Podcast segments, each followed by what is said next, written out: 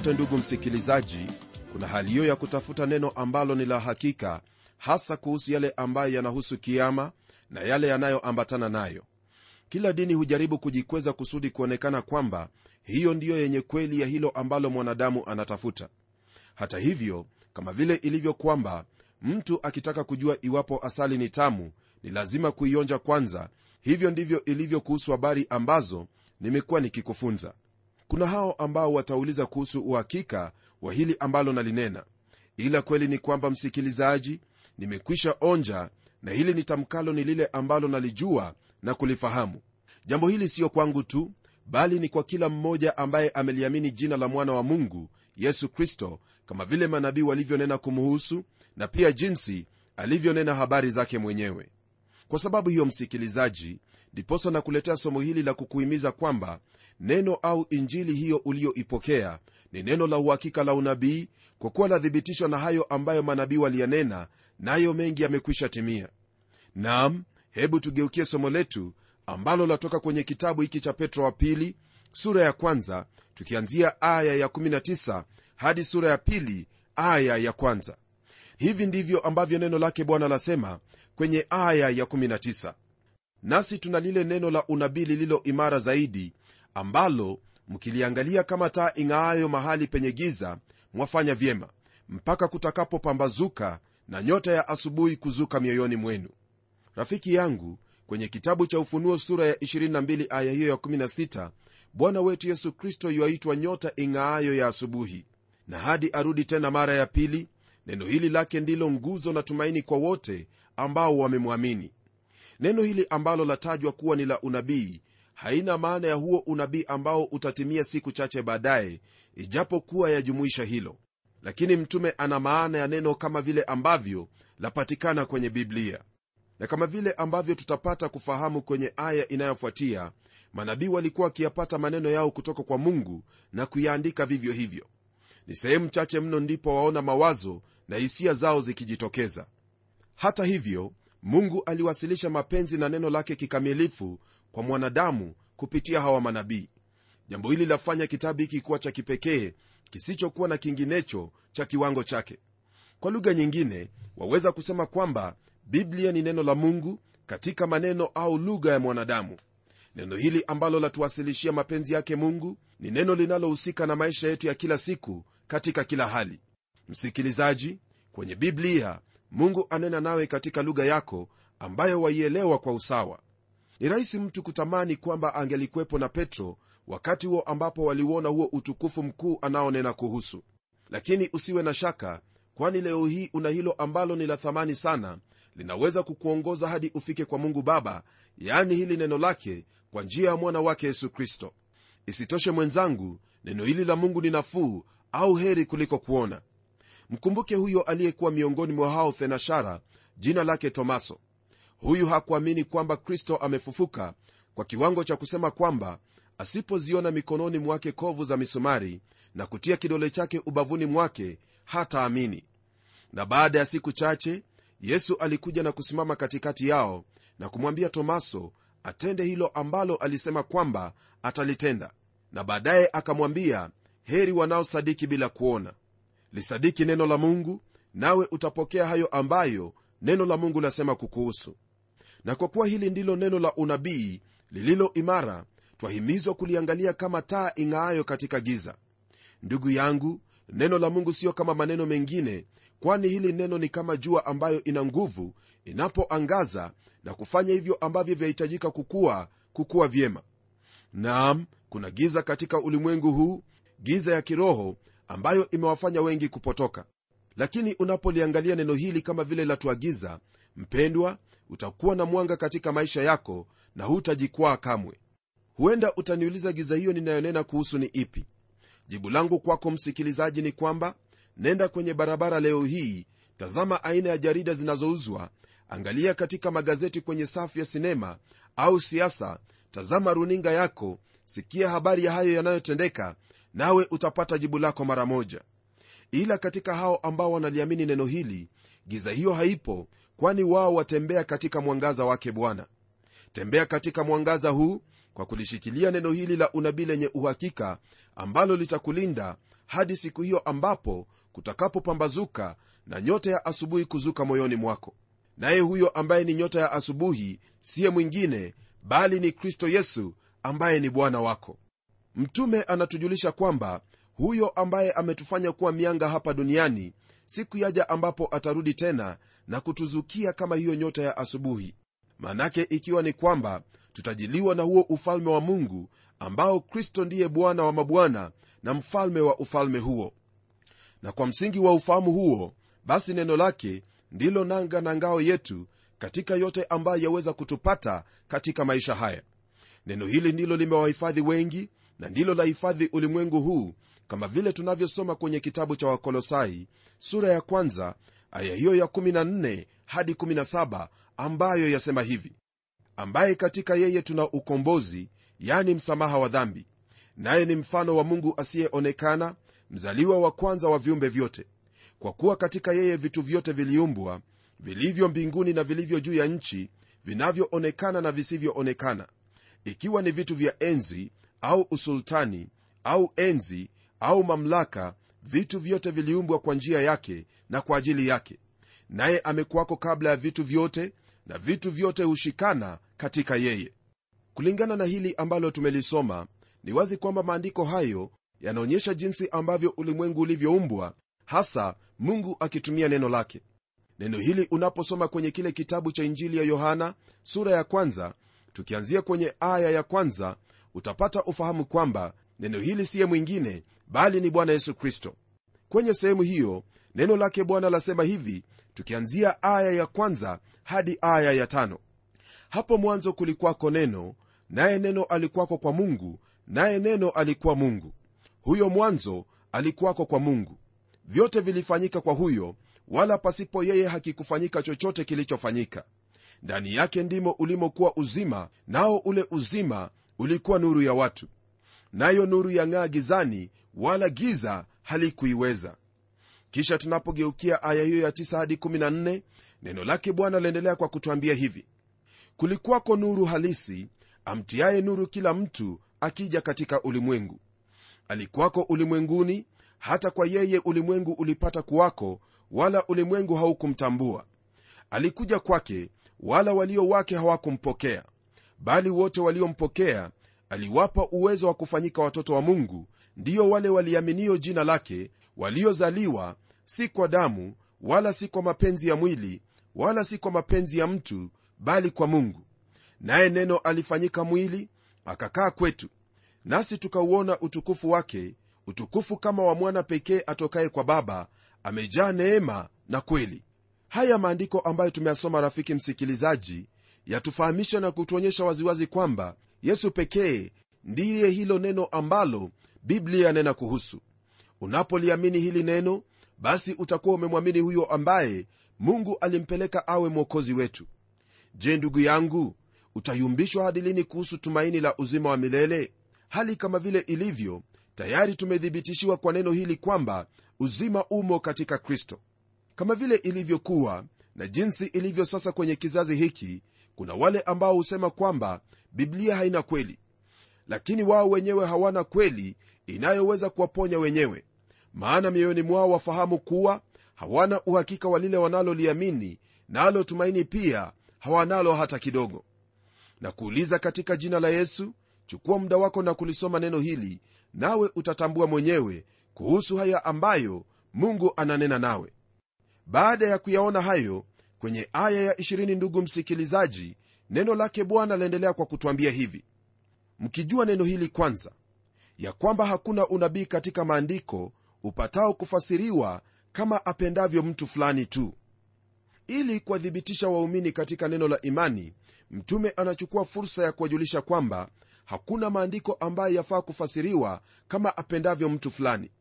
Hii ndiyo sababu yangu mara kwa mara msikilizaji kukwambia kwamba hakuna mtu yeyote ambaye yuwafaa kuchukua sehemu moja katika maandiko na kujenga mafundisho toka kwenye aya hiyo moja au sura hiyo. Ni lazima biblia kwa jumla iwe kiongozi ya hilo ambalo waliamini. Kwa maneno mengine nasema kwamba ni lazima kweli unayofunzwa iwe kwenye msingi wa biblia nzima na siyo sehemu moja ambayo imefasiriwa kwa ajili ya sababu za kibinafsi. Ni lazima maandiko kufasiriana yenyewe kwa yenyewe na kwa kumalizia sura ya kwanza msikilizaji neno lake bwana latuambia hivi kwenye aya ya 21 katika kitabu hiki cha petro wa pili. Naam neno lasema hivi maana unabii haukuletwa popote kwa mapenzi ya mwanadamu bali wanadamu walinena yaliyotoka kwa mungu wakiongozwa na roho mtakatifu. Maneno ambayo mtume petro ayanena kuyahusu ni yale ambayo yanapatikana kwenye agano la kale. Unabii huo haukuletwa kwa mapenzi ya mwanadamu hata kidogo kwa mfano isaya hakuketi na kuwaza kwamba ataandika kitabu hiki ili apate kujimudu katika maisha. Yale ambayo twayapata kwenye kitabu hiki yaani biblia siyo yale ambayo watu waliyafikiria na kuyaandika bali wanadamu walinena hayo ambayo yalitoka kwa mungu wakiongozwa na roho mtakatifu. Ili nikueleweshe kuhusu jambo hili ni kama vile ambavyo waona mashua. Mashua hutegemea upepo kuingia katika tanga zake ili ipate kuelekezwa katika sehemu ambayo yahitajika kwenda. Ndivyo ambavyo watu hawa ndugu msikilizaji waliongozwa na roho mtakatifu wa mungu ili kuyaandika hayo ambayo twayasoma sasa hivi. Unaposoma kwenye kitabu cha timotheo wa pili sura ile ya tatu aya hiyo ya 16 utapata kwamba mtume paulo anaandika akisema kuwa maandiko yote yamevuviwa na roho wake mungu. Wazo lililopo hapa na lile ambalo lipo katika kitabu cha petro wa pili yasawasawana kabisa. Ni jambo nzuri tena la kupendeza kuona kwamba mungu aliwatumia watu tofauti kuiandika maandiko matakatifu bila ya kumbadilisha mtu yoyote huku ujumbe wake kwetu ukitufikia jinsi inavyohitajika. Ukiwalinganisha watu hawa wawili wote walikuwa watoka kwenye tabaka tofauti kwani paulo alikuwa ni msomi tena alitumia lugha ya kiunani na mtume petro alikuwa mvuvi ukikumbuka jinsi ambavyo mafarisayo walinena habari zao kwenye sura ya nne ya kile kitabu cha matendo ya mitume utafahamu kwamba lugha hiyo ya kiyunani haikuwa ni lugha ambayo petro aliisomea kama mwenzie paulo lakini mungu aliwatumia ili kutupa neno hili lenye uzima. Katika haya yote mtumishi wa mungu petro anatupa hakikisho kwamba haya ambayo twayasikia na kuyaamini ni neno la unabii lenye hakikisho la hilo ambalo twamwamini mungu kwalo. Rafiki msikilizaji kwa kuwa ni watu zaidi ya 40 ndio waliandika kitabu hiki yani biblia wakiongozwa na roho mtakatifu wa mungu mara moja twafahamu na kutambua kwamba neno hili kwa hakika ndilo neno lake mungu.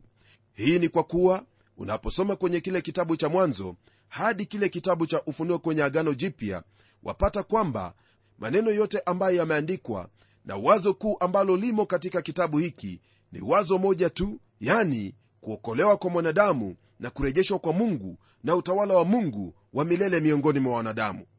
Msikilizaji hili ni neno ambalo nitakuhimiza uliamini maana unapoliamini neno hili kwa hakika hautatahayarika.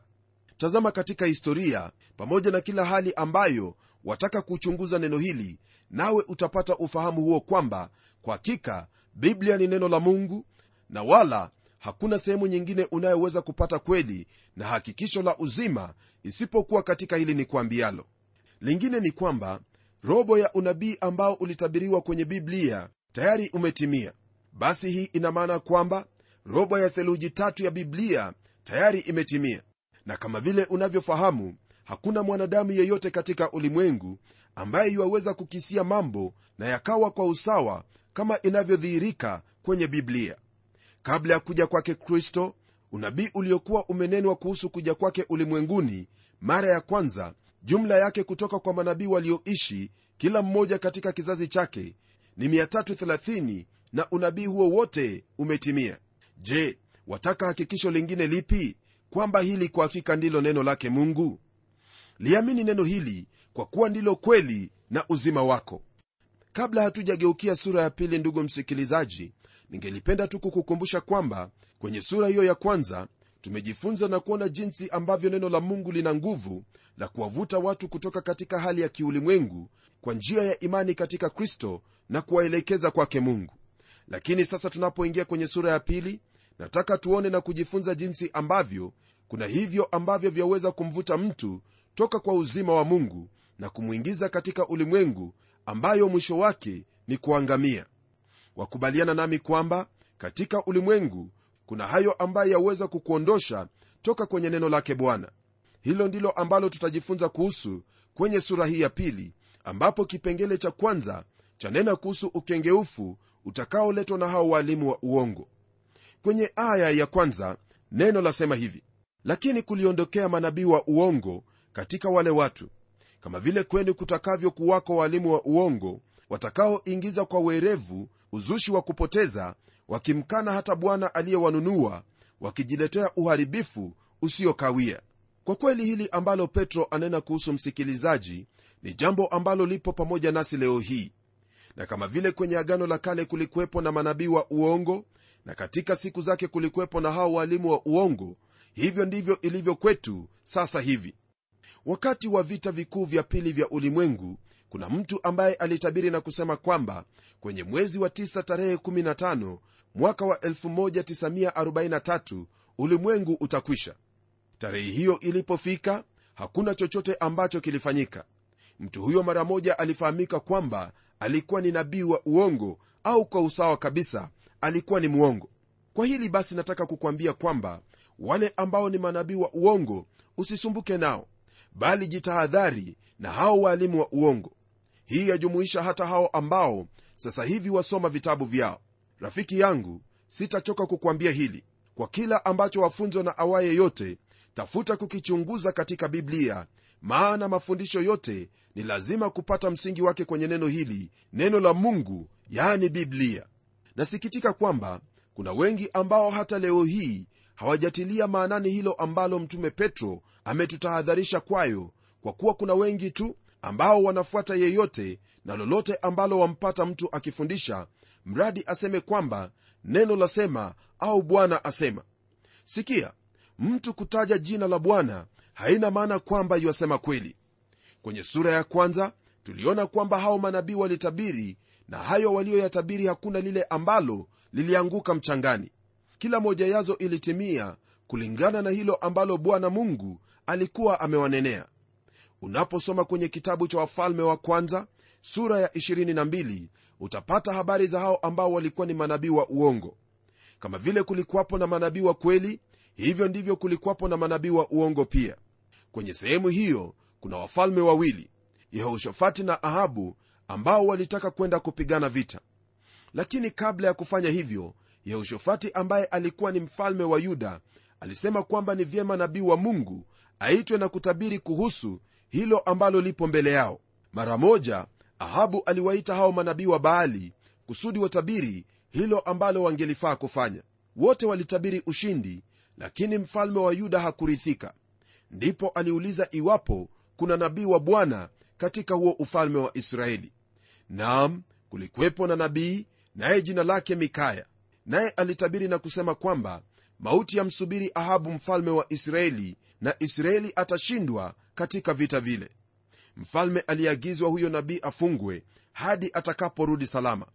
Lakini hilo halikuwa liwe maana alikufia huko vitani.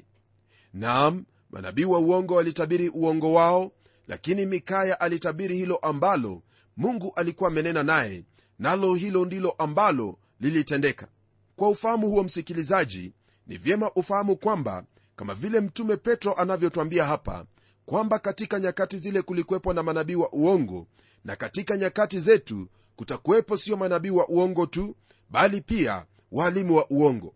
Mwalimu wa uongo ni yule ambaye anafahamu kweli lakini haneni hiyo kweli bali wapotosha watu kwa kusudi lake mwenyewe. Hili iwaweza kufanya kwa sababu za uchoyo kuwapendeza watu au kwa sababu za kifedha kama vile baalamu alivyokuwa. Na hili najua kwamba wakubaliana nami kwamba kuna waalimu wa aina hiyo wengi tu katika kizazi chetu. Wanahubiri na kunena hayo ambayo watu wayataka kuyasikia licha ya wao kujua kweli. Ndugu yangu ni jukumu lako kuangalia ni yupi huyo anayekufundisha na iwapo biblia ndiyo mamlaka ya mafundisho yake au la. Utakapofanya hili basi utakuwa salama maana unalifahamu hilo ambalo waliamini. Kwa kufanya hivyo msikilizaji hautajiokoa wewe tu bali utajiokoa nafsi yako pamoja na kuwaokoa ndugu zako ambao huenda waweza kuangukia katika mitego ya watu kama wale.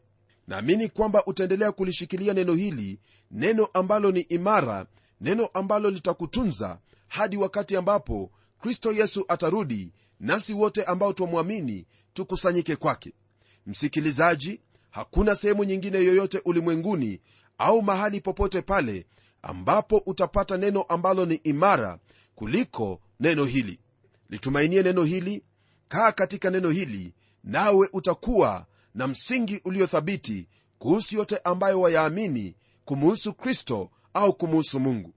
Kwa hili basi ndugu msikilizaji sina lingine bali kuomba pamoja nawe maana najua kwamba umeelewa haya ambayo nimekufunza leo hii.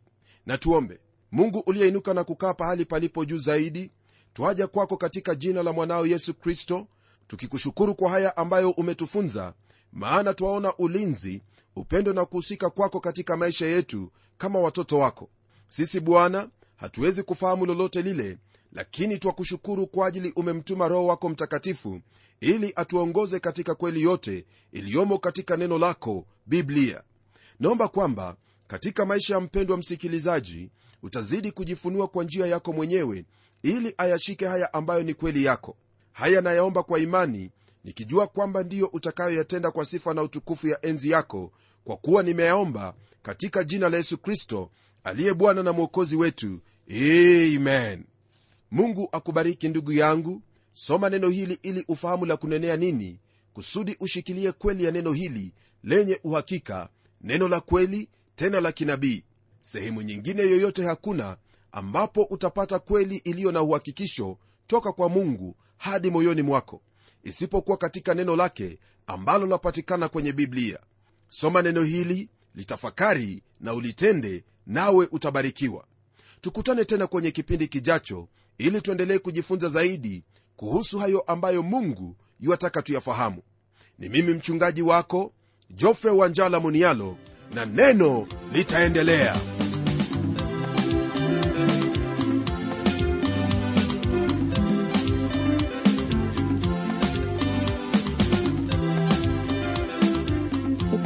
kwamba neno litaendelea. Lakini hebu nikujulishe kitu. Kipindi cha neno kimedhaminiwa na wakristo kama wewe na mimi. Kama waswahili walivyosema kidogo kidogo hujaza kibaba. Ndivyo mchango wa wakristo kote nchini kimeendelesha hiki kipindi. Ikiwa unahisi roho mtakatifu akikuongoza kusaidiana na wenzetu ambao ni wadhamini wa hiki kipindi hebu tafadhali tuandikie hundi transworld radio kisha uitume kwa anwani yetu ambayo ndiyo hii ifuatayo. Kwa mtayarishi kipindi cha neno transworld radio. Sanduku la posta ni 2154 nairobi kenya kumbuka hakuna kiasi hakuna kiwango. Wewe toa tu jinsi mungu atakavyokuongoza. Na hadi kipindi kingine kijacho ni mimi mtayarishi wa kipindi hiki pamela omodo nikikuaga nikikutakia amani ya mwenyezi mungu. Neno litaendelea